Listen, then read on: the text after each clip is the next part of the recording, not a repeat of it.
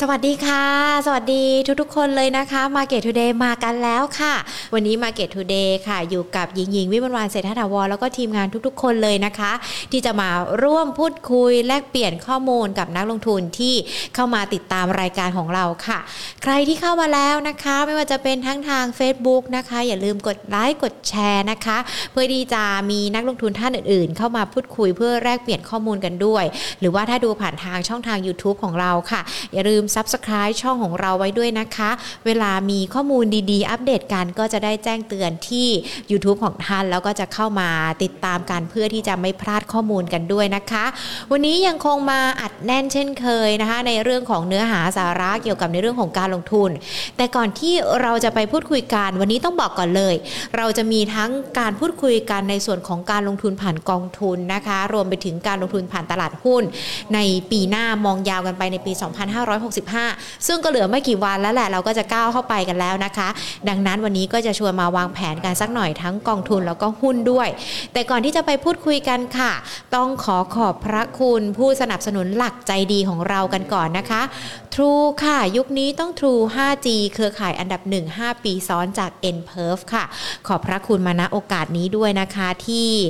สนับสนุนรายการ Market Today ของเราให้หญิงได้มาพูดคุยกับนักลงทุนทุกๆ คนนะคะที่เข้ามาติดตามกันด้วยนะคะะมาดูกันสักนิดนึงวันนี้ตลาดหุ้นรวมไปถึงในเรื่องของสถานการณ์ไวรัสโควิด -19 เป็นอย่างไรกันบ้าง มาเริ่มกันที่หุ้นกันก่อนดีกว่า ช่วงเช้าเนี่ยตลาดหุ้นไทยปิดกันไปนะคะ 1,600 25.89 จุด ลดลงมา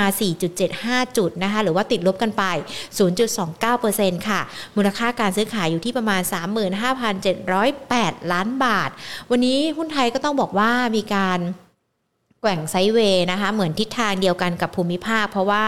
นักลงทุนก็รอในเรื่องผลการประชุมของเฟดกันด้วยนะคะ ก็มีตั้งแต่เมื่อวานนี้จนถึงวันนี้ มีการคาดการณ์ทั้งในเรื่องของการวงเงินมาตรการ QE ว่าจะมีการลดลงเร็วกว่าที่คาดการไว้หรือไม่ด้วยนะคะ แล้วก็ขณะเดียวกันก็มีส่วนของฟันโฟที่นักลงทุนยังคงต้องจับตากันด้วยค่ะ ก็เลยมีการปรับตัวย่อลงไป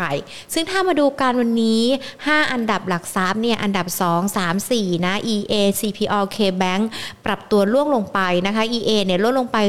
0.58% CPO บวกลบลงไป 0.84% KBank ลบลงไป 1.08%วันนี้ Jazz ก็บวกขึ้นมาได้นะ 4.32%มูลค่าการซื้อขาย 2,130 9 ล้านบาทนะคะ ขณะเดียวกันนักลงทุนก็ต้องจับตาในเรื่องของการปรับเซ็ต50 กับเซ็ตร้อยกันด้วยนะคะ ว่าจะมีผลต่อหุ้นยังไงกันบ้างแน่นอน มันจะส่งผลต่อในเรื่องของการเก็งกำไรในรายตัวหุ้นกันด้วยนะคะ ส่วนสถานการณ์โควิดติดตามกันสักนิดนึง เพราะว่าในส่วนของโอไมครอนที่เกิดขึ้นทางด้านของ WHO เขาออกมาเตือนกันด้วยนะคะว่า การระบาดของโอไมครอนเนี่ยมันเร็วกว่าที่คาดการกันไว้อย่างที่ไม่เคยพบเจอมาก่อนเลย แล้วก็ขณะเดียวกันทางด้านของสบควันนี้มีการรายงานยอดผู้ติดเชื้อสถานการณ์ไวรัสโควิด -19 ที่เกิดขึ้น 3,370 รายนะคะ แล้วก็เสียชีวิต 29 คนค่ะ ซึ่งขณะเดียวกันวันนี้สบคเขามีการออกมาตั้งเป้าหมาย การฉีดวัคซีนบูสเตอร์เข็มที่ 3 นะคะ ต้องทำให้ได้ 23 ล้านโดส ภายในช่วงเดือนมีนาคม 2565 ค่ะ เพื่อเป็นการสร้างภูมิคุ้มกันให้กับประชาชนกันด้วย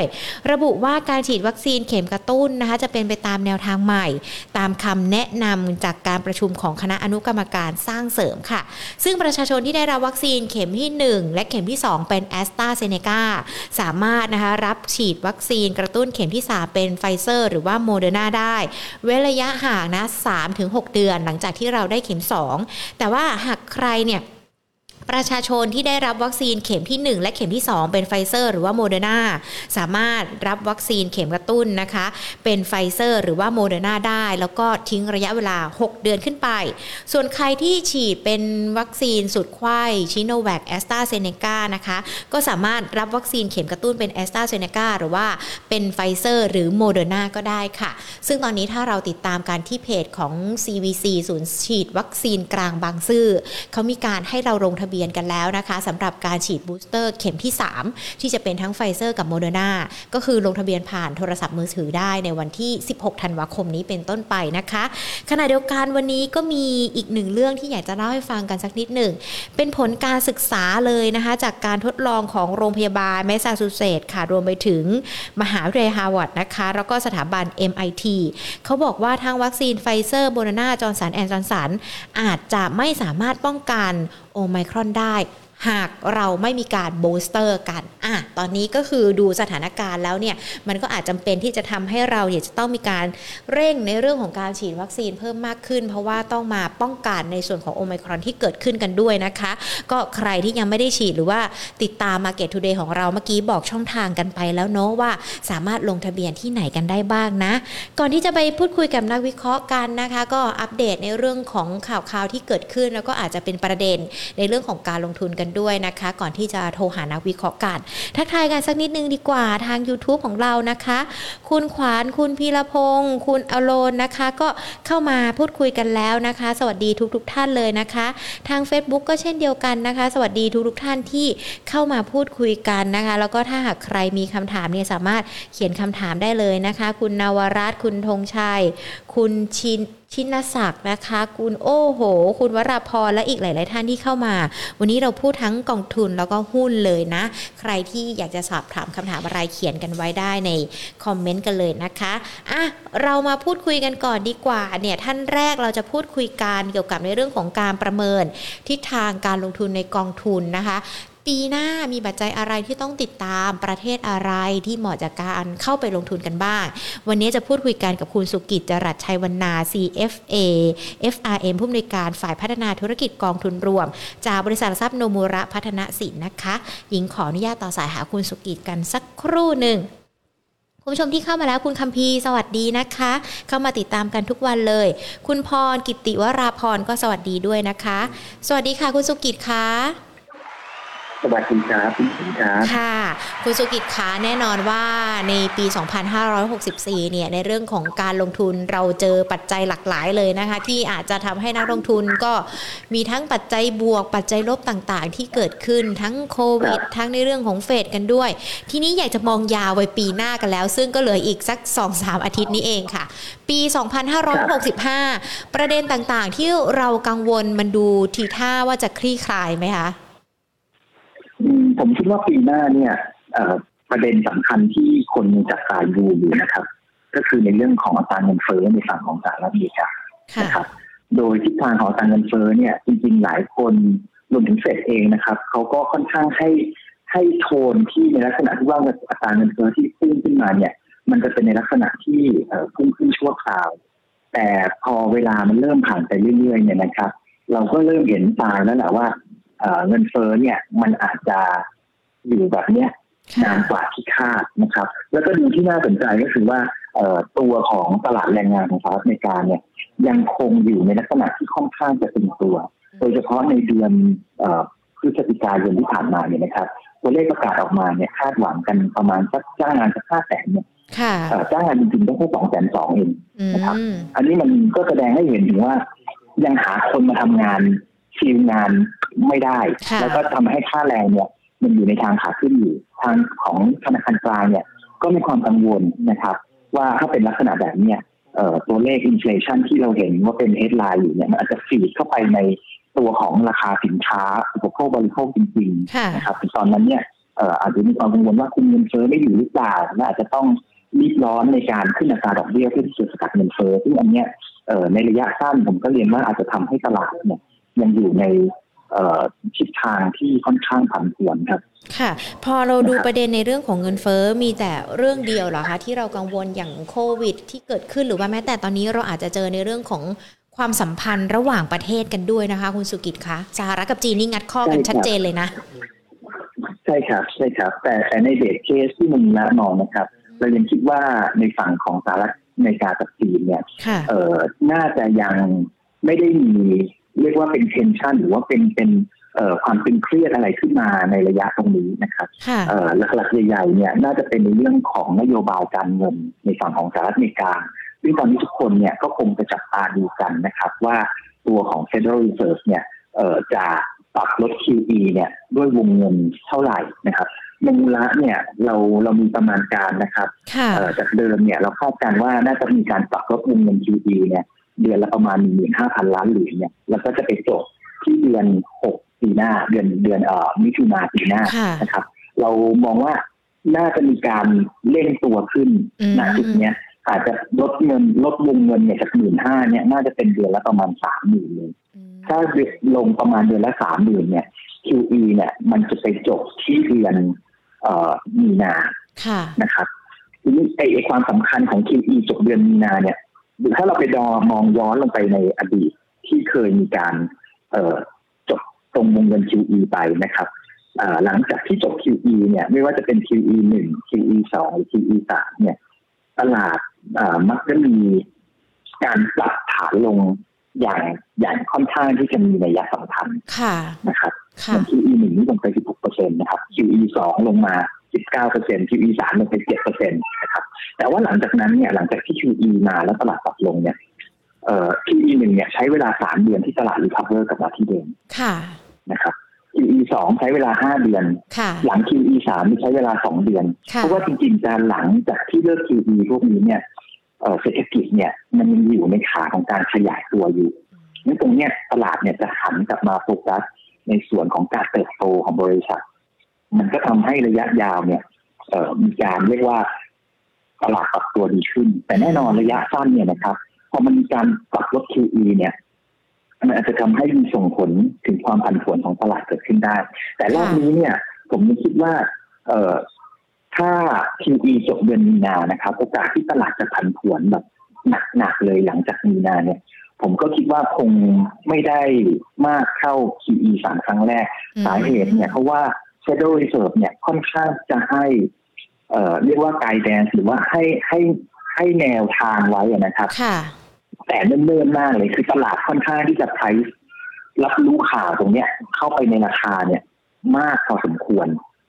นะครับ ค่ะ พอเรานะครับติดแล้วตาหลัมงจากนั้นเนี่ย ค่ะเชิญเลอ่ายโทค่ะษทีครับเชิญเลยค่ะ หลังจากนั้นเนี่ยเราก็คาดการณ์ว่าตัวของอัตราดอกเบี้ยเนี่ย อาจจะเริ่มมีการปรับตัวขึ้น ตั้งแต่เดือน กันยานะครับค่ะกันยาปีหน้าแล้วกันยา เอ่อธันวา แล้วก็มีนาแล้วก็มิถุนานะครับสี่ครั้งค่ะแล้วก็ไปถึงปีหน้าก็อาจจะเห็นอัตราดอกเบี้ยขึ้นประมาณสักเปอร์เซ็นต์หนึ่งนะครับ ถ้าเป็นไปในลักษณะที่เราคาดการณ์ค่ะแต่ว่าจุดหนึ่งเนี่ย ที่เรามองก็คือว่าเอ่อเงินเฟ้อเนี่ย ถ้าราคาน้ำมันอยู่ที่ระดับตรงเนี้ยนะครับ ที่เราเห็น เอ่อแล้วก็รวมถึงราคาสินค้าโภคภัณฑ์เนี่ยไม่ได้มีการปรับตัวเพิ่มขึ้นไปมากเพราะจริง ๆ ตอนเนี้ยถ้าเราดูเนี่ยตลาดจีนเนี่ยเอ่อมีสัญญาณของเศรษฐกิจชะลอตัวลงเนี่ยค่อนข้างที่จะชัดเจน เราประมาณการอัตราการเติบโตของจีนเนี่ยเอ่อไตรมาสที่สี่เนี่ยแค่ประมาณสักสามเปอร์เซ็นปีหน้าประมาณสักสามเปอร์เซ็นต์นิดๆเท่านั้นเองนะค่ะครับตรงเนี้ยเอ่อน่าจะเป็นตัวที่ทำให้ราคาของสินค้าโภคภัณฑ์เอ่อโอกาสจะปรับตัวขึ้นแรงๆเนี่ยเป็นไปได้ยาก ถ้ามันเป็นลักษณะแบบเนี้ย เงินเฟ้อเนี่ย น่าจะอยู่ในทางที่เป็นขาลงหลังจากไตรมาสหนึ่งปีหน้าเป็นต้นไป อืม ค่ะ ครับซึ่งอันเนี้ยตลาดยังไม่ได้มองนะครับ ถ้าเงินเฟ้อเป็นไปตามที่เราคาดว่ามีการปรับตัวเอ่อลดลงเนี่ยเอ่อความแรงกดดันของเฟดในการขึ้นอัตราดอกเบี้ยเนี่ยเอ่อก็น่าที่จะลดลงเช่นเดียวกัน อันนั้นเราก็มองว่าสุดท้ายก็อาจจะอาจจะทำให้เป็นส่วนเอ่อ boost sentiment ของของ equity market ได้อืมค่ะปีแต่หระน้ายะสั้นเนี่ยเราค่ะคิดว่ามันคงผันผวนนะค่ะครับปีหน้าดูเหมือนว่าจะเป็นการเปลี่ยนแปลงของในเรื่องของนโยบายต่างๆ นโยบายทางด้านของการเงินนะคะ ตามสถานการณ์ในเรื่องของภาวะเศรษฐกิจกันด้วย ทีนี้การลงทุนของนักลงทุนต้องปรับเปลี่ยนด้วยไหมคะคุณสุกิจคะเอ่อในส่วนของนักลงทุนนะครับ ผมคิดว่าถ้าถ้าเราดูในเรื่องของสินทรัพย์หลักๆใหญ่ ๆ นะครับณวันนี้เนี่ยเอ่อตัวของหุ้นเนี่ยนะครับ ยังคงให้โอกาสในการได้รับผลตอบแทนเนี่ยที่ดีค่ะนะครับ ดีกว่าในสินทรัพย์ประเภทอื่น เช่นในสินทรัพย์ที่เป็นในลักษณะที่เป็นตราสารหนี้ค่ะคือตราสารหนี้เนี่ยณวันเนี้ยถ้าเราไปตราสารหนี้ที่ดอกเบี้ยเอ่อระยะสั้นเลยนะครับดอกเบี้ยจะต่ำมากเลย ถ้าเป็นพวกตราสารที่เป็นกองทุนลักษณะที่เป็นเอ่อตราสารหนี้ระยะสั้นเนี่ยเอ่อดอกเบี้ยจะอยู่ประมาณจาก0.5ถึง0.8ต่อปีค่ะนะครับ แต่ถ้าเทียบกับตัวเอ่อ potential ที่จะได้ในในตัวของ equity market เนี่ยมันมีโอกาสที่จะสร้างผลตอบแทนเนี่ยได้มากกว่า แล้วจริงๆ ในเรื่องของอัตราผลตอบแทนที่ที่ต่ำในหมายถึงว่าอัตราดอกเบี้ยที่ต่ำเนี่ยนะครับ มันมันเกิดขึ้นทั่วโลกนะครับ ในขณะเดียวกันเนี่ยถ้าเกิดว่าไปลงทุนในตราสารหนี้ระยะยาวเนี่ยนะครับ ตอนนี้มันมีแรงกดดันจากตัวของเฟดเองที่จะมีการขึ้นอัตราดอกเบี้ยเพราะนั้น อัตราดอกเบี้ยระยะยาวเนี่ยมันมีโอกาสที่มันจะปรับขึ้นได้ ถ้าเราไปลงทุนในตราสารหนี้ระยะยาวเราอาจจะเห็นการขาดทุนจากการตีมูลค่าตราสารหรือเรียกว่าเป็นการมาขึ้นมาเก็ตเนี่ยนะครับ นั่นตราสารนี้นะวันนี้ผมคิดว่าเป็นช่วงระยะเวลาที่ค่อนข้างยากค่อนข้าง ค่อนข้างแบบท้าทายมากทีเดียวสำหรับผู้จัดการกองทุนที่เป็นในฝั่งของตราสารนี้นะครับในฝั่งของหุ้นเนี่ยไอความผันผวนตรงนี้นะครับ ที่เกิดขึ้นเนี่ย มันก็ทำให้นักลงทุนเนี่ย อาจจะกระจายพอร์ตการลงทุนได้ในหลายลักษณะนะครับ ส่วนหนึ่งเนี่ยผมคิดว่า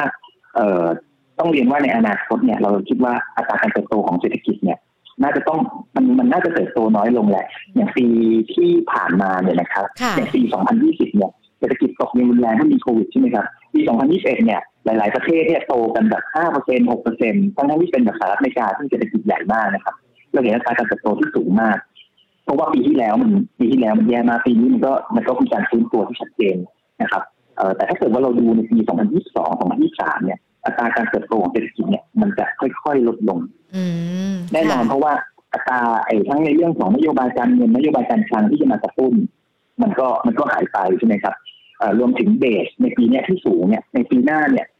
base มันสูงขึ้นเพราะฉะนั้นอัตราการเติบโตมันจะลดลงอยู่แล้วเรามองในปี 2023 มองข้ามปีหน้าเลยนะครับ มองไปปี 2023 เนี่ย เรามองอัตราการเติบโตในฝั่งสหรัฐอเมริกาเนี่ยอาจจะอยู่ประมาณสัก 1.9เปอร์เซ็นต์นั่นเองนะครับ และใน long term เฉลี่ย long term อาจจะอยู่ประมาณสักสองเพราะฉะนั้นเนี่ย อัตราการเติบโตมันจะไม่ได้หวือหวาแบบโตแบบห้าเปอร์เซ็นต์อย่างที่เราเห็นในปีนี้ หลาย ๆ ประเทศนะครับเอ่อรวมถึงจีนด้วยนะครับ ในปี 2023 เนี่ย เราคาดหวังว่าอาจจะโตอยู่ประมาณ4เปอร์เซ็นต์กว่าไม่ถึง5เปอร์เซ็นต์เพราะฉะนั้นเนี่ยไอไอแนวไอแรงกดดันในเรื่องของเงินเฟ้อเนี่ย มันจะไม่ได้แรงเหมือนปีนี้แต่ในขณะเดียวกันเนี่ยหุ้นที่ให้บริษัทที่ให้อัตราการเติบโตของกำไรนะครับ ที่โดดเด่นมากกว่าภาพการเติบโตของเศรษฐกิจโดยรวมเนี่ย เรายังเชื่อว่ามันจะเป็นจุดที่นักลงทุนเนี่ยน่าจะให้ความสนใจในการลงทุน เพราะว่ามันจะเป็นโซนที่โดดเด่นขึ้นมาเลย ซึ่งพวกนั้นเนี่ย มันก็จะเป็นหุ้นในลักษณะที่เป็นตีมที่เป็นเมกะเทนที่เราชอบนะครับ พวกในลักษณะที่เป็นนวัตกรรมต่างๆแต่ว่าแน่นอนระยะสั้นตรงนี้เนี่ย นักลงทุนเนี่ยมีทางเลือก เพราะว่าเราสามารถที่จะถามว่าวันนี้เราเราถามนมุละนะครับ ชอบหุ้นสไตล์แบบไหน เราชอบหุ้นในสไตล์ที่เป็นเติบโตในหุ้นที่เป็นเทรนด์หลักของโลกนะครับ แต่ว่าเราสามารถที่เลือกได้สองทางว่ากองทุนเนี่ย มันจะเป็นในลักษณะที่เป็นแบบ aggressive growth คือ หรือหวาเลยเน้นในกลุ่มของนวัตกรรมเลยค่ะซึ่งหุ้นนวัตกรรมเนี่ยส่วนใหญ่เนี่ย ข้อดีของมันคือว่า บริษัทพวกนี้ส่วนใหญ่เป็น net cash คือถือเม็ดเงินสดมีนิ่งค่อนข้างน้อย แต่บริษัทพวกนี้ก็ใช้เงินเนี่ยไปกับการทำ research development เยอะลงเงินไปกับการวิจัยเยอะเพราะฉะนั้นกำไรเองเนี่ยบางบริษัทจะไม่กำไรหรือบางบริษัทกำไรน้อยมากค่ะนะครับ พอเวลาตลาดผันผวนกลุ่มพวกนี้จะผันผวนเยอะแล้วมันจะมีอีกกลุ่มหนึ่งที่เป็น growth เหมือนกัน เป็นสไตล์เติบโตเหมือนกัน แต่ว่าจะเป็นลักษณะที่เน้นหุ้นใหญ่ซึ่งกระแสเงินสดเนี่ย มันค่อนข้างที่จะนิ่งแล้วนะครับ ค่อนข้างที่จะนิ่งแล้ว แต่ว่าในขณะเดียวกันเนี่ยด้วยนวัตกรรมต่างๆ เนี่ย มันมีเขาเรียกว่าเขาสามารถที่จะหา curve หรือ S-curve ของการเติบโตเพิ่มขึ้นไปได้เนี่ย ก็จะมีลักษณะแบบนี้เช่นเดียวกันนะครับ พวกนี้มันก็จะเป็นสไตล์หุ้นที่เป็น quality growth ครับ ผมคิดว่าการ weight ให้ balance ในสองกลุ่มเนี้ยน่าจะเป็นจุดที่ เอ่อนักลงทุนเนี่ยน่าจะน่าจะลอง ดูณจุดนี้นะครับสำหรับการลงทุนในปีหน้า ค่ะคุณสุชาติยกตัวอย่างบริษัทได้ไหมที่เป็น net cash ที่เขามีนวัตกรรม หรือว่าเป็นถือเงินสดเยอะซะมากกว่า หรือว่าแม้แต่บริษัทที่มีโกที่การเติบโตได้ ที่เป็นบริษัทที่นักลงทุนน่าจะเข้าไปลงทุนยกตัวอย่างได้ไหมผ่านกองทุนก็ได้ค่ะ มีหลายๆกองทุนนะครับอย่างเช่นบริษัทเอ่อของอย่าง Teladoc ที่ทำเอ่อ การหาหมอออนไลน์ บริษัทพวกนี้จะเป็นเล็กแคปนะครับหรือไม่บริษัทที่ทำพวกบริษัทเอ่ออินเทอร์เน็ตจีนพวกเนี้ยบริษัทส่วนมากก็เป็น net cash ทั้งนั้นอืมอืมนะครับซึ่งเรามองว่าบริษัทที่เป็น net cash แบบเนี้ยเวลาที่อัตราดอกเบี้ยอยู่ในทางขาขึ้นเนี่ยค่ะจริงๆแล้วเขาไม่ได้รับผลกระทบในเรื่องของ financing cost ใดๆ แต่นักลงทุนกลัว แต่นักลงทุนกลัวเพราะว่าบริษัทพวกนี้บางบริษัทยังไม่เห็นกำไรค่ะ นะครับ มันค่ะก็เลยทำให้ราคาหุ้นเนี่ยค่อนข้างจะผันผวนอืมนะครับค่ะแต่ก็ถ้ามองมองเทรนด์ในระยะยาว ผมยังคิดว่าเออบริษัทพวกนี้เนี่ยยังเอออยู่ในอยู่ในเออสโคปที่ดีนะครับค่ะที่สามารถที่จะสร้างผลตอบแทนได้ดีในอนาคตครับค่ะ คุณสุกิจคะถ้าจะเพิ่มเป็นทางเลือกให้กับนักลงทุนนะคะ เป็นชื่อกองทุนที่น่าสนใจสำหรับนักลงทุนนี่พอจะบอกกันได้ไหมคะ ว่าจะมีกองไหนกันบ้าง ครับ ก็ในถ้าถ้าพูดถึงในแอเรียที่เป็นhigh growth นะครับอืมแอค่ะแอเรียที่เป็นไฮโก d เนี่ยเอ่อหรือว่านวัตกรรมเนี่ยณวันเนี้ยผมค่อนข้างที่จะชอบกองของฟิลลิปค่ะชื่อว่ากองฟิลิปฟิลิป World Innovation นะครับเอ่อกองฟิลิป World Innovation เนี่ยมันจะเป็นกองทุนที่ไปลงใน ETF ที่เป็นพวกนวัตกรรมต่างๆอืม แต่จุดเด่นอย่างเช่นกองทุนของ Ark Investment นะครับหรือว่ากองทุนที่ไปลงในเอ่อ Semiconductor หรือลงใน Cyber Security นะครับหรือความปลอดภัยทางอินเทอร์เน็ตพวกเนี้ยนะครับ มันจะเป็นเทรนด์ที่เป็นนวัตกรรม แต่ผมคิดว่าจุดเด่นของกองทุนเอ่อของ P-WIN เนี่ย ก็คือว่าผู้จัดการกองทุนเนี่ยเขาเป็นสไตล์ของ active allocation คือในเวลาที่ตลาดผันผวนเนี่ยค่ะเขาพร้อมที่จะหลบออกจากหุ้นเล็ก แล้วหนีไปหาหุ้นใหญ่ ที่มี cash flow ที่ stable เพราะฉะนั้นเวลาที่ตลาดผันผวนมากๆเนี่ยนะครับกองของเขาเนี่ยจะมีความเรียกว่าเอ่อมีมีความแกว่งเนี่ยอืมน้อยกว่า ค่ะ กองที่เน้นนวัตกรรมอย่างเดียว ค่ะ มันจะมีผู้จัดการกองทุนเอ่อหลายคนที่เน้นเป็น bottom up คือเลือกเป็นรายบริษัท แล้วเน้นนวัตกรรมอย่างเดียว ผู้จัดการกองทุนพวกนั้นเนี่ยนะครับ โดยโดยโดย concept ของเขาเขาจะเลือกเฉพาะหุ้น ที่ดูเป็นแบบ bottom up รายบริษัทจริงๆ ไม่สนเรื่องของ market timing เลย ถ้าเขาเชื่อว่าในอนาคตทิศทางบริษัทอยู่ในขาเติบโต เขาจะลงทุนแล้วเขาจะถือ และถ้าหุ้นลงเขายิ่งซื้อเพิ่มอืมนะครับ แต่ในค่ะแบบนั้นเนี่ย concept แบบนั้นเนี่ยเวลาที่ตลาดผันผวนเนี่ย เราก็ต้องทนความผันผวนของมันให้ได้ ค่ะนะครับค่ะผู้จัดการกองทุนพวกเนี้ยโชว์ให้ดูหลายครั้งแล้วในเวลาที่ตลาดผันผวนเนี่ยเขาก็เก็บเก็บเก็บเวลาที่ตลาดกลับ ขึ้นมาเนี่ยเขาสามารถที่จะกลับขึ้นมาได้อย่างรวดเร็วนะครับ อันนั้นก็จะเป็นทางหนึ่ง แต่ผมคิดว่าถ้ามองไปปีหน้าอย่างที่ผมเรียนว่าไอ้เรื่องของทั้งเรื่องของเงินเฟ้อเอง เรื่องของ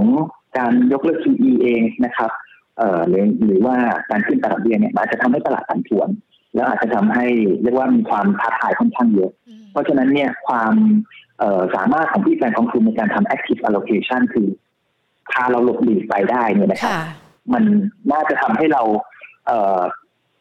ผ่านช่วงที่ตลาดผันผวนได้ดีค่ะ อย่างอย่างกองทุนที่เกี่ยวข้องกับพวก megatrend นวัตกรรม หรือว่าแม้แต่กองทุนตัวฟิลลิป World เองนี่ มันเหมาะที่จะทำ DCA ไหมคะ หรือว่าการทำ DCA เนี่ยควรจะเป็นรูปแบบของกองทุนอื่น ๆ เข้ามาด้วย เอ่อจริงๆค่อนข้างดีมากเลยครับ ในการทำ DCA ค่ะนะครับ เพราะว่าผู้จัดการกองทุน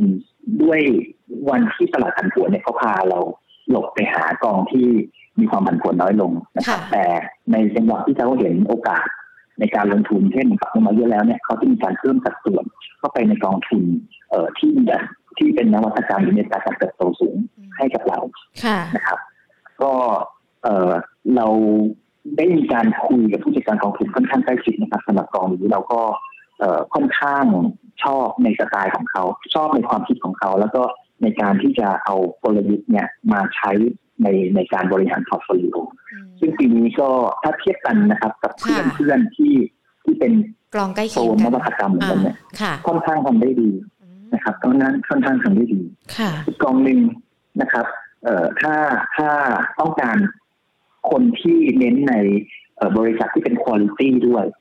คือเมื่อกี้อย่างที่ผมเรียนว่า มันจะมีบางบริษัทที่เป็นแบบวิลักแคปค่ะเป็นบริษัทขนาดใหญ่ แต่ว่า มีกระแสเงินสดที่แข็งแรงแล้วนะครับแล้วก็เน้นคุณ i t y เน้นมีความเติบโตด้วยเนี่ย อันนี้จะมีกองของ NFC นะครับชื่อค่ะ MCS ค่ะนะครับ NFC เอ่อ global focus นะครับ มันจะเป็นหุ้นเอ่อที่เป็นเน้นหุ้นโกลด์นะครับ แต่ก็จะเน้นในลักษณะที่เป็น quality growth ก็เน้นหุ้นเป็นขนาดใหญ่ค่ะนะครับไตล์ที่นักลงทุนเนี่ยเอ่อน่าจะน่าจะลอง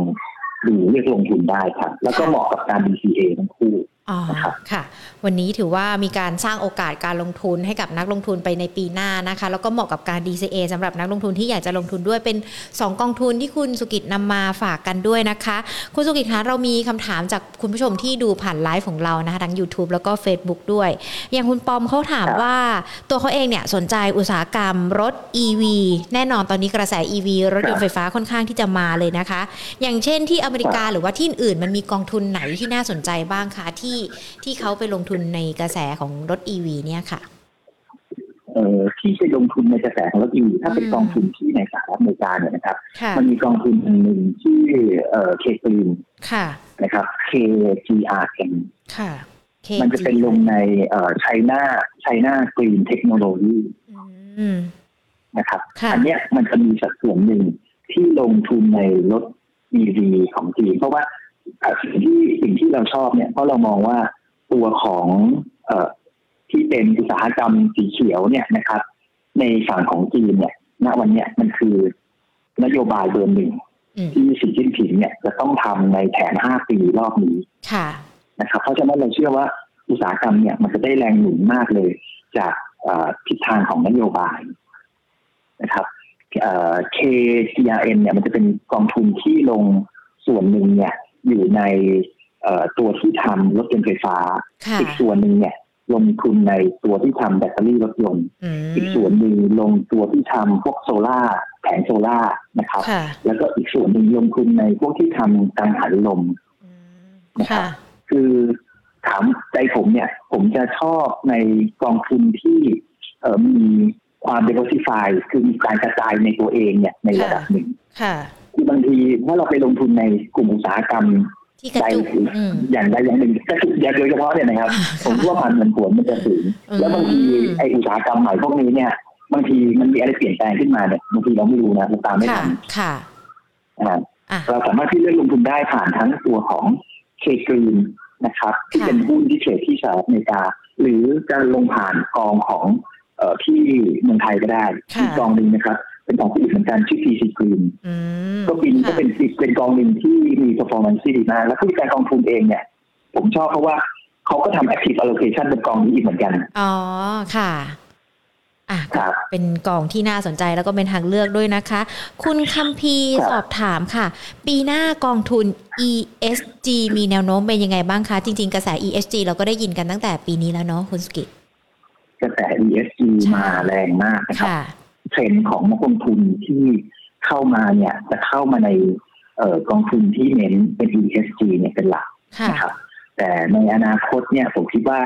ESG เนี่ยมันเป็นเหมือนกับเงื่อนไขในการเลือกหุ้นอืมนะครับ แต่ในอนาคตเนี่ยเอ่อธีมอันหนึงที่มาเนี่ยคือในเรื่องของ impact investment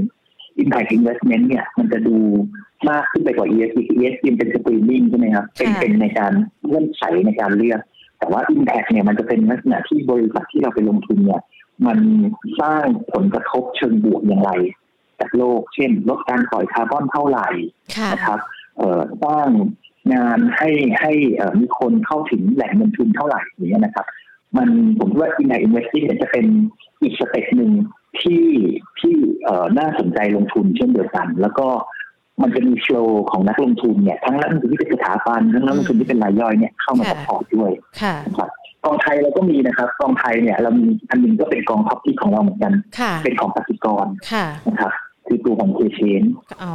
K-CHANGE นี่เราก็จะได้ยินกันมาชื่อเสียงโด่งดังใช่ครับผลประกอบการใช่ครับแต่ K-CHANGE เนี่ยจะเป็นอย่างหนึ่งก็คือว่า K-CHANGE เนี่ยสไตล์ของผู้จัดการกองทุนจะเป็นเหมือนที่ผมเรียนค่ะเอ่อครั้งหนึ่งว่า เอ่อผู้จัดการกองทุนจะเป็นลักษณะที่เป็น bottom up ค่ะ bottom up pick แล้วเวลาที่ตลาดผันผวนยิ่งลงยิ่งซื้ออืมถ้าบริษัทไม่ได้มีการเปลี่ยนแปลงในเรื่องของปัจจัยพื้นฐาน ยิ่งลงเขาจะหาจังหวะซื้อเพิ่มค่ะข้อดีคือมันจะซื้อเฉลี่ยถัวลงไปเรื่อยๆนะครับเวลาที่เด้งกันมีโอกาสที่จะเด้งแรงอืมแต่ข้อเสียคือเวลาที่ตลาดผันผวนอย่างเนี้ย มันมีโอกาสที่มันจะผันผวนได้ได้มาก ค่ะครับแต่ว่าแต่ผมคิดว่าน่าจะถ้าถ้าดูในแง่ของเอ่อ ทิศทางของอัตราดอกเบี้ยต่างๆนะครับ ผมคิดว่าดอกเบี้ยพีครอบเนี้ย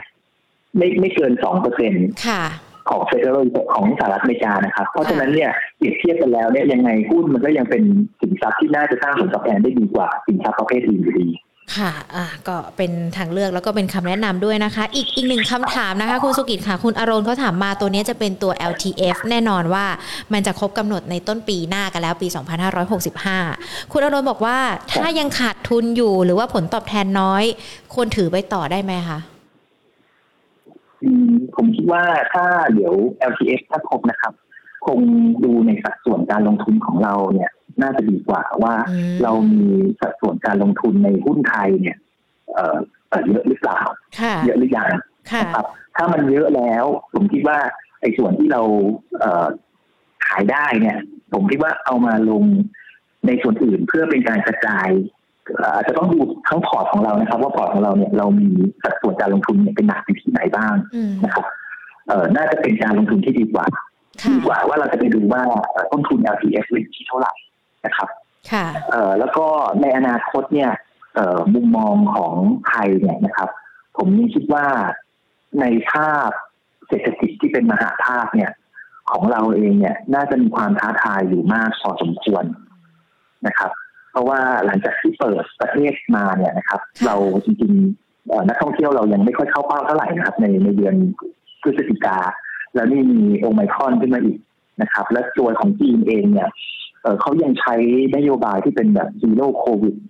ของเขาอยู่นะครับการที่ Zero Covid เนี่ยมันหมายถึงว่าเราน่าจะคาดหวังอะไรจากนักนักท่องเที่ยวจีนเนี่ย ซึ่งเป็นซึ่งเคยเป็นสัดส่วนใหญ่ของเราเนี่ย น่าจะน่าจะไม่ได้เลยนะครับเพราะฉะนั้นภาพภาพเศรษฐกิจมหภาคเนี่ย ผมคิดว่า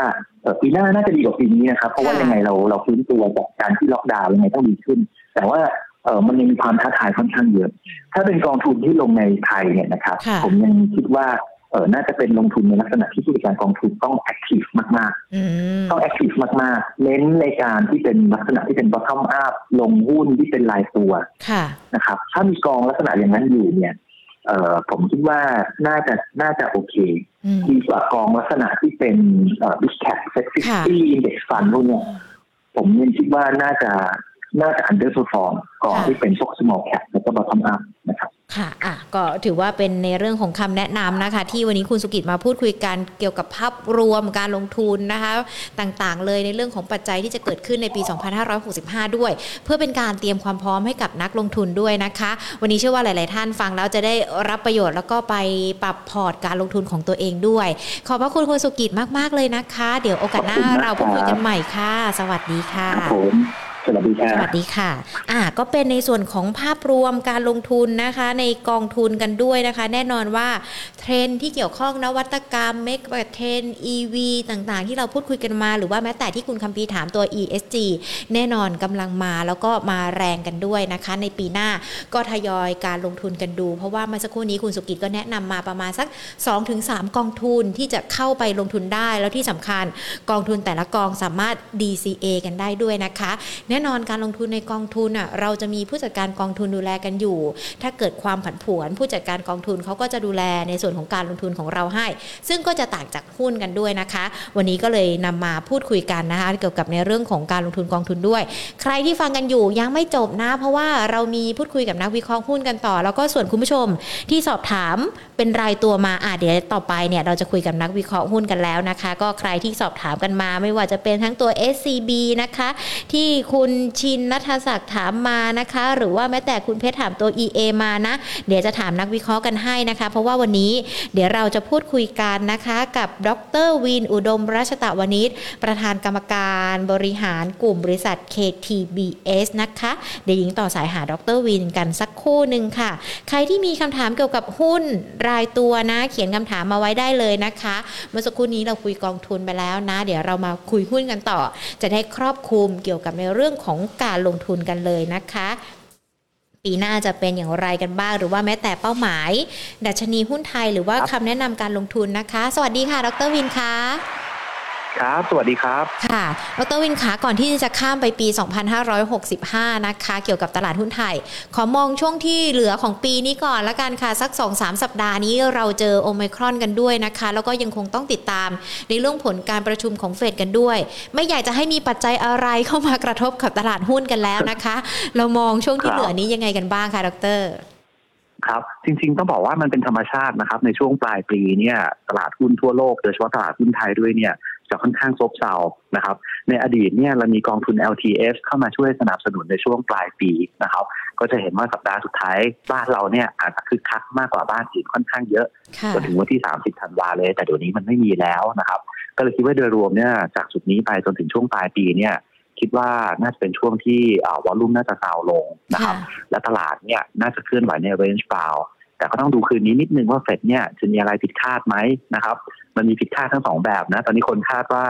ว่าเฟดเนี่ยจะเขาเรียกว่าไททันเร็วขึ้นค่ะนะครับ แล้วก็มีโอกาสสัญญาณว่าจะขึ้นดอกเบี้ยเร็วขึ้นค่อนข้างมากในปีหน้านะครับ ถ้าผิดถ้าถ้าเป็นตามสเปคผมคิดว่าตลาดโดยรวมก็จะเป็นเรียกว่าไซด์เวย์ไปเรื่อยๆค่ะวอลลุ่มค่อยๆ บางลงจนถึงปีใหม่แล้วเดี๋ยวคนค่อยกลับมาดูใหม่นะครับ แต่ถ้าผิดข้างขาบวกก็คืออยู่ดีเฟดบอกเอ๊ะโอไมครอนน่ากังวลนะ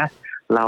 ไม่ต้องรีบ tighten ขนาดนั้นก็ได้อะถ้า signal นี้มาเนี่ยค่ะอาจจะทำให้ตลาดเนี่ยกลับมาเขาเรียกว่าบูมได้อีกสักช่วงหนึ่งก่อนถึงคริสต์มาสนะครับค่ะคนอาจจะไล่ซื้อกันพรุ่งนี้มะรืนนี้แหละ แล้วก็ไปขายกันช่วงคริสต์มาสอีกรอบหนึ่งหรือถ้าพลิกล็อกนะครับเฟดบอกว่าโอ้โหน่ากลัวมากเลย inflation นี่แบบ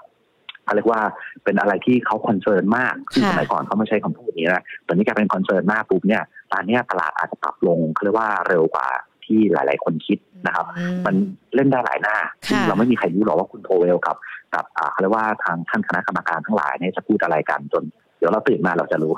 นะครับแต่โดยรวมถ้าไม่มีอะไรผิดพลาด ถ้าไม่มีอะไรผิดพลาด เราต้องใช้คำว่าตลาดจะเป็นไซด์เวย์ค่ะวอลุ่มจะบางลงนะครับค่ะเหมือนทั่วโลกครับ ค่ะคือพอเราถ้าเราพอจะจับสัญญาณแบบนี้ได้แล้วนะคะ หุ้นที่นักลงทุนในช่วงโค้งสุดท้ายปลายปีแบบนี้ละคะ แล้วก็ตอบรับกับสถานการณ์ต่างๆ ที่เกิดขึ้นด้วย มันยังพีพอพอมีตัวไหนที่นักลงทุนจะเข้าไปทำกำไรได้บ้างไหมคะมันเผอิญพอดีเลยนะครับ ว่าเราเพิ่งออก special report ตั้งใจคำพูดนี้นะวันเนี้ยเราเพิ่งออก special report มาแล้วก็โพสต์อยู่บนเว็บไซต์ของเรานะครับ ที่ ktbst.co.th นะครับค่ะ special report เนี่ยพูดถึงเรื่องผลกระทบของเฟดและโอไมครอนโดยเฉพาะค่ะนะครับ ตอนเนี้ยเรามี top pick สี่ตัวให้สำหรับช่วงปลายปีนะค่ะครับ เรามองว่า2ตัวแรกก็คือ SAWAD กับ AOT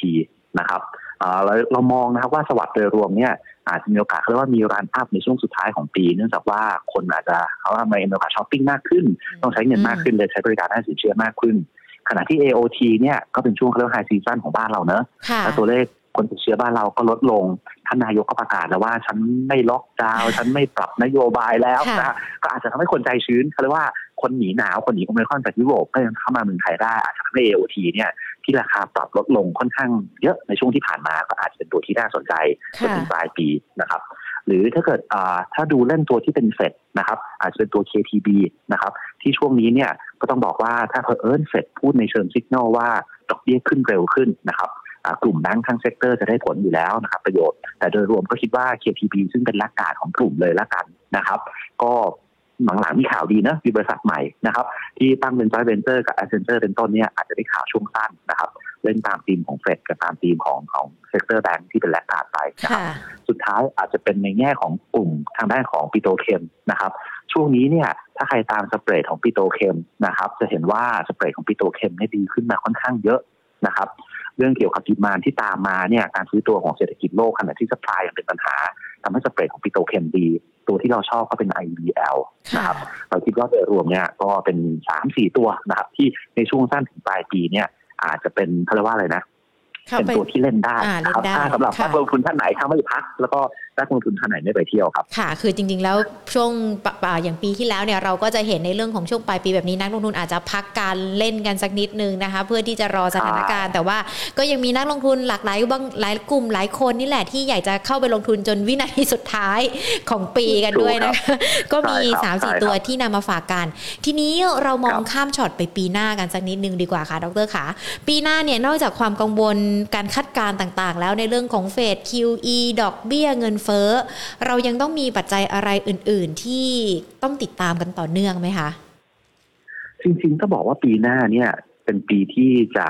จะพิสูจน์ความจริงนะใช้คำพูดนี้นะครับกลับสู่ความจริงมากขึ้นใช่ใช่2020 2021 เนี่ย มันเป็นปีที่เผอิญเรามีอินซิเดนต์ของทางด้านโควิด เข้ามากระทบ แล้วทุกคนก็ทราบดีว่าผลกระทบของมันเนี่ย ต้องลากยาวถึงประมาณอย่างน้อยสองปีนะครับ ตอนนี้เขาเรียกว่าผลกระทบของโควิด เนี่ย เริ่มเป็นเริ่มเป็นภาวะปกตินะมีโอไมครอนมา แต่ว่าความรุนแรงของมันยังน้อยอยู่ คนเสียชีวิตน่าจะเริ่มมีหนึ่งคนจากที่สหราชอาณาจักรแต่ว่ายังไม่เขาเรียกว่ายังไม่มีการเสียชีวิตอย่างรุนแรงทั่วโลก ประกอบกับในแง่ของภาวะวิกฤตของโรงพยาบาลเนี่ย มันก็ดีกว่าตอนสมัยเดลต้าเยอะมากจนถึงขั้นเรียกว่าผลกระทบมันน้อยนะครับ ถ้าเป็นอย่างนี้เนี่ยปีหน้า 2022 เราต้องจับตาดูว่าเศรษฐกิจเนี่ย ที่เขาบอกว่าจะฟื้นกันในทุกประเทศทั่วโลก จะเป็นอย่างที่ทุกคนคิดไว้ไหม จริง ๆ ปีนี้ 21 เนี่ยประเทศในฝั่ง develop market ฟื้นแล้วนะครับปีหน้าเขาหวังว่า develop market จะฟื้นแบบยั่งยืนก็คือ GDP เนี่ยยังคงพอตัวต่อสหรัฐยังตัวได้ประมาณ 3%กว่า ยุโรปตัวได้ 2%กว่า ญี่ปุ่นก็ 2%กว่าเป็นต้น แต่ปีหน้าเป็นปีของประเทศไทย เป็นปีของ emerging market ที่เขาบอกกันว่า เอ้ย เราอะพึ่งพิง on tourism เอ็กซ์พอร์ตก็มีปัญหาสป라이มีปัญหาด้าน transportation มีปัญหาทางด้านของการส่งไปผลิต เรื่องชิปก็ shortage ปีหน้าเป็นปีที่ต้องดูว่า emerging market จะฟื้นตัวจริงๆไหม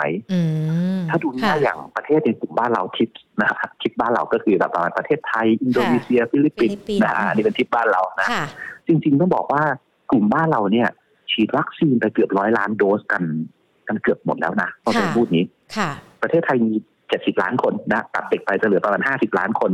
แต่ว่าทุกคนเนี่ยโอ้ออส่วนใหญ่จะได้ประมาณอย่างน้อยหนึ่งโดสสองโดสขึ้นไป หลายท่านได้สามโดสสี่โดสไปเรียบร้อยแล้วนะครับ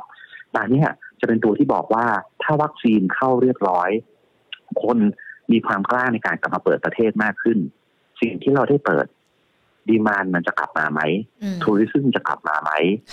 การผลิตจะกลับมาไหมการลงทุนจะกลับมาไหมปีหน้าเป็นปีที่ต้องจับตาดูเรื่องนี้นะครับ ดังนั้นเศรษฐกิจปีหน้าจะเป็นตัวดอมิเนตทั้งหมดเลยค่ะ ก็ดูเหมือนว่าเราจะต้องกลับมาสู่ความเป็นจริงมากขึ้น แล้วก็อะไรอะไรที่เราหวังไว้มันจะเป็นไปตามเป้าหมายที่เราคิดไว้หรือเปล่า โดยเฉพาะในเรื่องของเศรษฐกิจจะเป็นปีของการฟื้นฟู แบบจริง ๆ ได้หรือเปล่านะคะ แล้วการลงทุนล่ะคะ ในส่วนของทีมการลงทุนหรือว่าแม้แต่พฤติกรรมของนักลงทุนเองล่ะคะดรวิน จะต้องเปลี่ยนแปลงจากปีนี้ด้วยไหมคะ เพราะว่าปีหน้าอะไรอะไรมันก็น่าจะเปลี่ยนไปในทางที่ดีขึ้นนะหวังว่าแบบนั้นครับอันนี้เป็นคำถามที่ดีแต่เพอเอิญ อันนี้เป็นเดต้ที่อยู่บนเว็บไซต์เราเหมือนกันนะครับ ต้องใช้คำพูดว่า assumption ของนักวิเคราะห์เรากับนักกลยุทธ์เรานะครับโดยรวมถ้าพูดถึงภาพกว้างของโลกเราก่อนนะครับ เรายังคงเชื่อว่า n a s d a q เนี่ยจะมีสัญญาณในการขึ้นเรียกว่าขึ้นดอกเบี้ยเร็วขึ้นนะครับแต่โดยรวมเรามีความเชื่อมั่นว่าเศรษฐกิจของฝั่งประเทศพัฒนาแล้วนะครับ โดยเฉพาะยิ่งสหรัฐเนี่ยญี่ปุ่น เกาหลี แล้วก็อย่างสหภาพยุโรปบางประเทศเนี่ย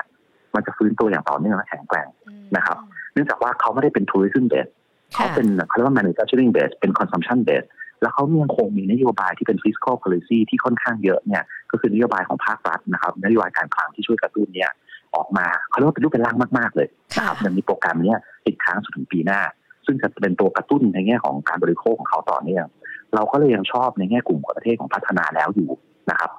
ในทางกับการ emerging market นะครับ เราก็ชอบนะ แต่ตอนนี้เราจะเป็น selective เราจะชอบ emerging market ที่ less dependent กับ tourism นะฮะนั่นมันจะหมายความว่าประเทศอย่างกลุ่มของบ้านเรานะครับ ไทย อินโดนีเซีย และฟิลิปปินส์นะครับ รวมทั้งเวียดนามด้วย จริง ๆ ก็น่าสนใจแต่โดยรวมเนี่ย อย่างบ้านเราเองมี tourism เป็น proportion ใหญ่ ที่สุดใช้คำพูดนี้แล้วกัน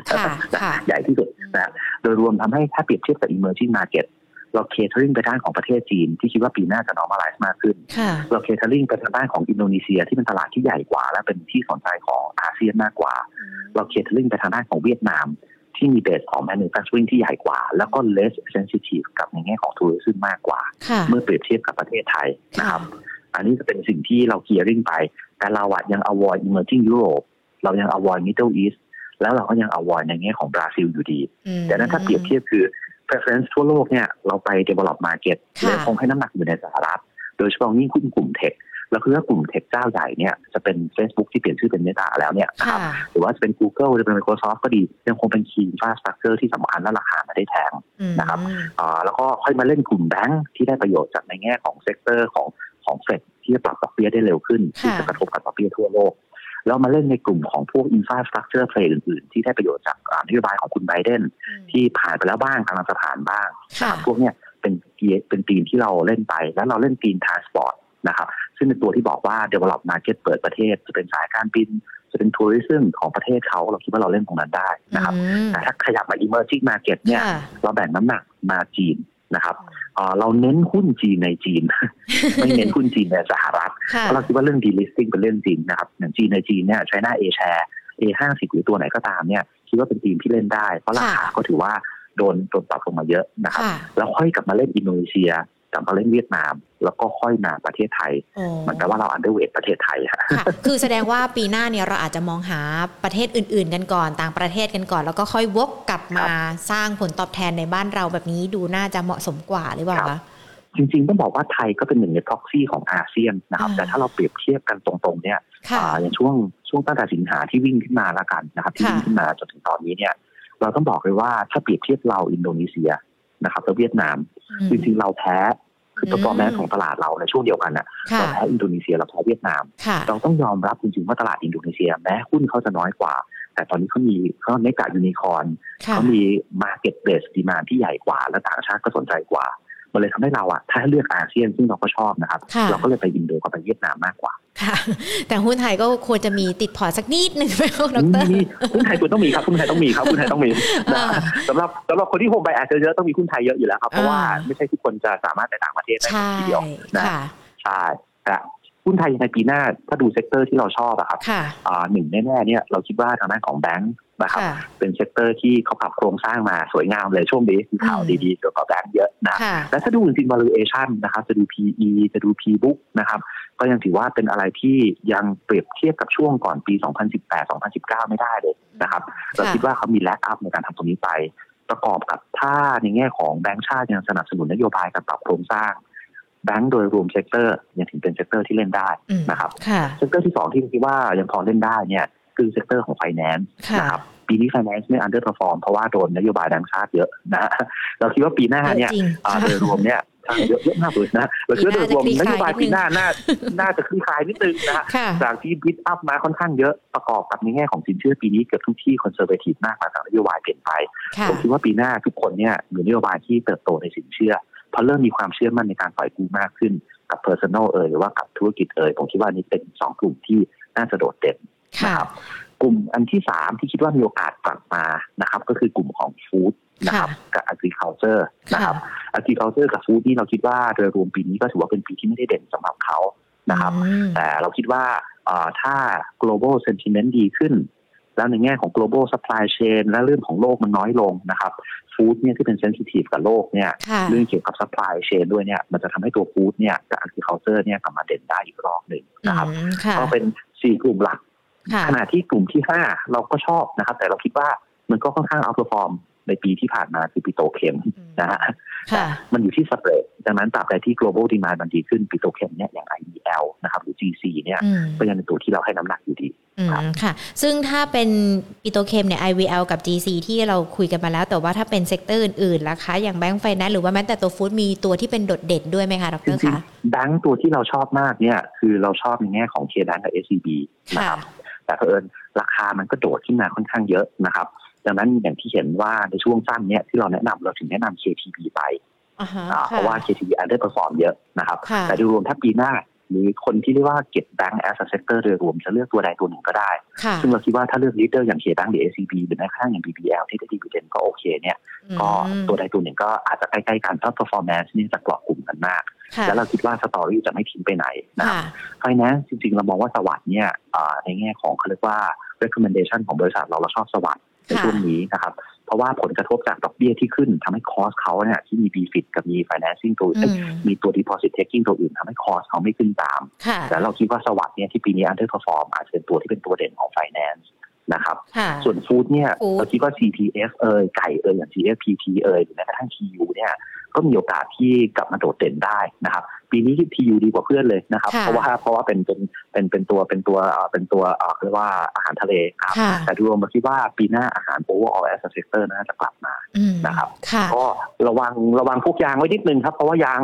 ยางก็ยางน่าจะยังเป็น oversupply อยู่อะไรที่สู้จาก agriculture ดูง่ายๆอะไรที่เป็น oversupply ที่ให้หลีกเลี่ยงนะครับซึ่งก็คืออ๋อปีหน้ายางก็ยังยัง oversupply อยู่ดี ค่ะครับอะก็เป็นในส่วนของมุมมองปีหน้านะคะ ก็คืออาจจะมีในไทยบ้างไปต่างประเทศกันบ้าง เพื่อสร้างความสมดุลให้กับพอร์ตของเรานะคะ แล้วก็ให้เราเนี่ยบาดเจ็บจากการลงทุนน้อยที่สุดกันด้วยนะคะดรค่ะขอครับสอบถามจากคุณผู้ชมที่ดูผ่านไลฟ์ของเราทั้ง YouTube แล้วก็ Facebook นะคะ สอบถามกันมาสักประมาณ 5 ตัว อยากจะให้ดรดูมุมมอง แล้วก็แนะนำให้กับนักลงทุนสักนิดนึงนะคะ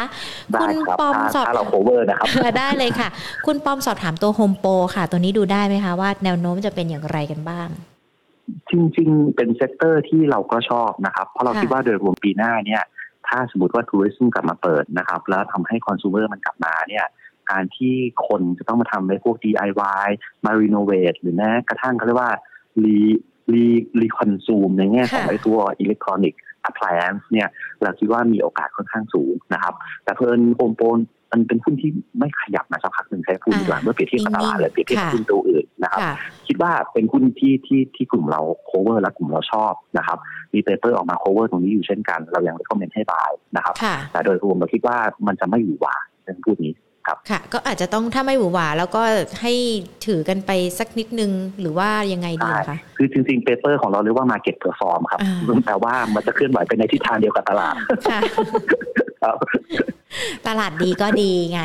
ตเราลาดก็ดีมาก็ดีใช่หวังว่าตเป็ลานดบวกไม่ดีก็อาจจะไม่ดีน้อยกว่าตลาดใช่ครับเขาเรียกเป็น market perform ครับแต่แต่แต่ไม่ใช่เป็นหุ้นที่บอกว่าจะ outperform ตลาดอย่าง sector อย่างแบงก์หรืออะไรที่เราได้ได้กล่าวไปครับ ค่ะอ่าตัวต่อไปนะคะ คุณชินสาเขาบอกว่า อยากได้ตัวกลุ่มธนาคารตัว SCB อย่างที่เราพูดคุยกัน จะรับได้ที่ราคาเท่าไหร่หรอคะพูดเอางี้เอ่ออันนี้เป็นหน้าที่นักกลยุทธ์นะครับค่ะเผอิญผมอะใช้บทวิเคราะห์ของนักวิเคราะห์เราค่ะจริงๆนักวิเคราะห์เรายังคงให้ราคา target price อยู่150 บาทนะฮะอืมถ้าพูดอย่างนั้นภาษาไทยเรียกว่าเมื่อไหร่ก็ตามที่ราคามันเขาเรียกว่าถอยลงมานะครับอืมถ้าถ้ามันต่ำกว่าราคา target price เรานะครับ เราก็คิดว่าค่ะเราจะคอมเมนต์ให้ให้ให้ทยอยซื้อได้นะครับ แต่อันนี้เป็นคำแนะนำส่วนตัวนะครับในฐานะค่ะที่อยู่ในวงการตลาดทุนมาค่ะปกติเขาคงจะไม่ได้คอมเมนต์ให้ซื้อไม้เดียวแล้วจบนะครับ ก็ ก็ให้ดูพวกเรียกว่าเซนติเมนต์ของตลาดด้วยค่ะถ้าเซนติเมนต์ของตลาดจะเป็นเซนติเมนต์ขาลบหรือมีเรื่องที่กังวลใจที่ทำให้เราถามตัวเองไม่ได้ว่าทำไมเราต้องรีบลงทุนขนาดนั้นอืมเราค่อยๆทยอยซื้อก็ได้เราซื้อในวันที่ลบนะครับ อย่างที่เรียนนะครับ เราคิดว่าตลาดจะเรียกว่า range bound แล้วก็ซึมลงนิดหน่อยในค่ะช่วงที่เหลือของปี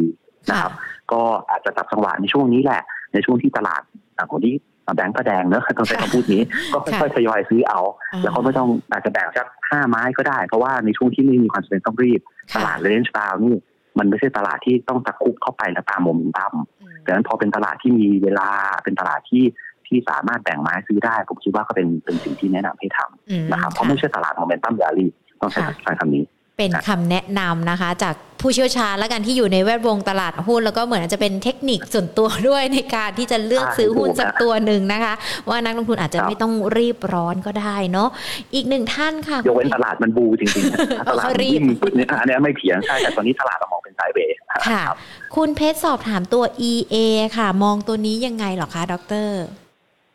จริงๆเรา cover เหมือนกันนะครับ paper ค่ะของเราเนี่ย เรา เราเราได้ comment เป็น buy นะครับแต่เผอิญตอนเนี้ยราคาของของ EA เนี่ยใกล้กับราคา target price ของเรามากเลยนะครับค่ะดังนั้นจริงๆต้องบอกว่าเขา outperform ตลาดมาเยอะนะ ต้องใช้คำว่า outperform ตลาดมาเยอะมากนะครับค่ะตอนนี้เราก็เลยปรับ recommendation เป็น neutral นะครับอืมก็ธุรกิจธุรกิจถือว่าดีมากค่ะถือว่าดีมากเลย แล้วก็การเปิดโรงงานใหม่ที่เพิ่งเปิดมาเมื่อสัปดาห์ที่ผ่านมาเนี่ยอ่า analyst ของเราก็มีการไปดูแล้วก็เขียน paper short comment ออกมา ก็ถือว่าเป็นอะไรที่เป็น positive นะครับ แต่เพอเอิญเนี่ยอ่าเขาเรียกว่า market price นะครับมันมันก็ถือว่า absorb ข่าวไปแล้วค่อนข้างเยอะอ่าคิดว่าคนที่มีอยู่แนะนำให้โฮนะครับเพราะเราก็ให้เป็น neutral ไปค่ะนะครับ แต่แต่คนที่ซื้อเพิ่มอันนี้ อันนี้จริง ๆ ถ้าเราได้ comment ว่า hold หรือ neutral เนี่ย มันแปลว่าจริง ๆ คนอยู่ใน position ที่เตรียมรอจังหวะขายมากกว่าอืมนะครับ ค่ะ คุณมนัสพรสอบถามตัว IRPC ค่ะ ดรมองมองตัวนี้ยังไงคะเพราะราคาดูไม่ค่อยขยับสักเท่าไหร่จ ริงๆถือเป็น super laggard ของกลุ่ม refinery อืมนะค่ะก็ก็คือเมื่อถ้าผมจำไม่ผิดเนี่ย ทางทีม research ของเรากับทีมกลยุทธ์เคย recommend ไปค่ะช่วงสั้นเมื่อประมาณเมื่อประมาณเดือนหรือเกือบเกือบสองเดือนที่ผ่านมานะครับค่ะอ่าแต่ตอนนี้อะอ่าถ้าถามเปรียบเทียบแล้วกันนะครับ ถ้าให้เปรียบเทียบในกลุ่มของ refining กับในกลุ่มของปิโตรเคมเนี่ยอ่า eventually เราคิดว่า refinery ในช่วงนี้น่าจะน่าจะอ่าเขาเรียกว่า underperform ปิโตรเคมค่ะที่เกียรติผมว่า ทำไมเราถึงเลือกปิโตรเคมมากกว่า refiner อืมและอีกจุดหนึ่งคือเรามองว่าปิโตรเคมเนี่ยมันมีตัวอื่นที่ attractive กว่าค่ะอย่าง IBL ที่ยกตัวอย่างไปนะครับค่ะนั้นถ้าถามก็เอ่อต้องใช้คำว่ายังไงดีอะอ่ามันมีตัวที่ ที่น่าจะน่าสนใจมาน่ากสกนว่าใจกว่านะครับอ่าค่ะใช่ก็ลองสวิตช์ดูถ้าไม่ได้ขาดทุนมากหรือว่าได้กำไรแล้วใช่ถูกเปลี่ยนครับสวิตช์ถูกตัวครับดีกว่าเนาะใช่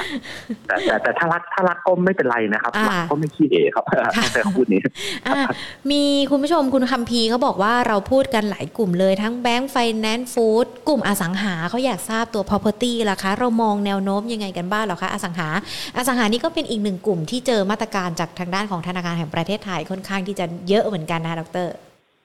ครับ ต้องเรียนอย่างนี้ครับว่าอสังหาตอนเนี้ย as a overall sector อ่าเราให้เป็น neutral และเหตุผลที่เป็น neutral overall sector เพราะเผอิญเนี่ยมันเป็น super underperform อืมในช่วงสองปีที่ผ่านมาค่ะมันก็ตามไซเคิลของมันจริง ๆ นะครับ ปีหน้าเราไม่คิดว่ามันจะดีขึ้นนะครับ อันนี้ต้องบอกก่อนเหตุผลที่ส่วนใหญ่เราไม่คิดว่าจะดีขึ้นเนี่ยหนึ่งคือมันเป็น psychological ช่วงดอกเบี้ยขาขึ้นของ globally เนี่ย มันค่อนข้างจะ hurt demand ของอสังหาริมทรัพย์อยู่แล้ว นี่คืออันนี้อธิบายเป็น logic ก่อนนะครับ ว่าค่ะปกติดอกเบี้ยขึ้นคนไม่ค่อยคนไม่ค่อยอยากจะกู้สองประกอบกับตอนเนี้ยในแง่ของ supply อสังหาที่อยู่อันใหม่ออกมาน้อยแต่อันเก่า digest digestion rate เนี่ยหรือการขายของอันเก่าที่เป็นสต็อกเนี่ยยังคงมีอยู่ใน supply ค่อนข้างเยอะ โดยเฉพาะยิ่งกลุ่ม sector ของคอนโดมิเนียมนะครับ ดังนั้นนี่คือเหตุผลว่าทำไมเนี่ยอ่า โดยรวมเราจะมองว่าภาพ balance ของ sentiment balance ของ supply demand มันอาจจะยังค่อนข้างค่อนข้าง mismatch กันอยู่ทำให้ sector เนี่ยได้ underperform ไปแล้ว เราก็เราก็ยังแนะนำว่าให้ให้เป็นให้เป็น call neutral นะครับอืมแต่โดยรวมค่ะ character ของอสังหาเนี่ยมัน sensitive กับข่าวค่ะถ้าจะให้ recommend นะครับ ผม recommend ว่าถ้าคนจะเล่นอสังหา ควรติดตามฟังรายการของนักกลยุทธ์ให้ดีอืมไม่ว่าจะเป็นที่ไหนก็ตามนะคค่ะรับเอ่อ as a fundamental นักวิเคราะห์อะเอ่อยังไงเราคิดว่ามันยังเป็นภาพที่ยังไม่สมบูรณ์ในการค่ะที่อยากแนะนำให้ซื้อค่ะแต่ as a นักกลยุทธ์นะครับ ซึ่งถ้าเป็นนักกลยุทธ์เนี่ย ผมคิดว่าจะมีโอกาสแนะนำเป็น tactical trade ไม่ใช่ invest นะครับ เป็น tactical trade ค่ะก็คืออาจจะเข้าไปในจุดหนึงในช่วงที่ลงไป เขาคิดว่าลึกเกินไปหรือเพอเอิญอาจจะมีบางตัวที่น่าจะมีข่าวดีในการที่ทำอะไรบางอย่าง และอาจจะทำให้ราคาเคลื่อนไหวได้ค่ะอาจจะต้องไปฟังพวกนั้น แล้วก็ต้องจับจังหวะจับเวลาดีๆ แต่ย้ำนะครับว่าเราคิดว่าโดยรวมถ้าเป็น property น่าจะต้องเป็น tactical trade อืมนะครับค่ะไม่ใช่เป็น buy and hold ค่ะ ก็ตอบคำถามจากคุณคัมพีร์นะคะ มองแนวโน้มในสู่กลุ่มของอสังหาริมทรัพย์กันด้วยนะคะ คุณประชาสอบถามตัว NSL ค่ะ เป็นน่าจะเป็น sector food ตัวนี้น่าสนใจไหมด้วยไหมคะครับ เพลินตัวเนี้ยพูดไม่ได้เพราะว่าไม่ได้ cover พอดีเลยอ่าไม่เป็นไรแต่ว่าฟังในเรื่องของครับภาพรวมเมื่อกี้เราคุยกันแล้วนะคะ ว่าเป็นอย่างไรกันบ้างนะ แน่นอนว่าดรนะคะ วันนี้พูดคุยการมองแนวโน้มไปถึงปีหน้าแล้วก็โค้งสุดท้ายของปลายปีแบบนี้ด้วยนะคะ ต้องขอขอบพระคุณมาก ๆ เลยนะคะ เดี๋ยวโอกาสหน้าเราพูดคุย Market Today ใหม่นะคะ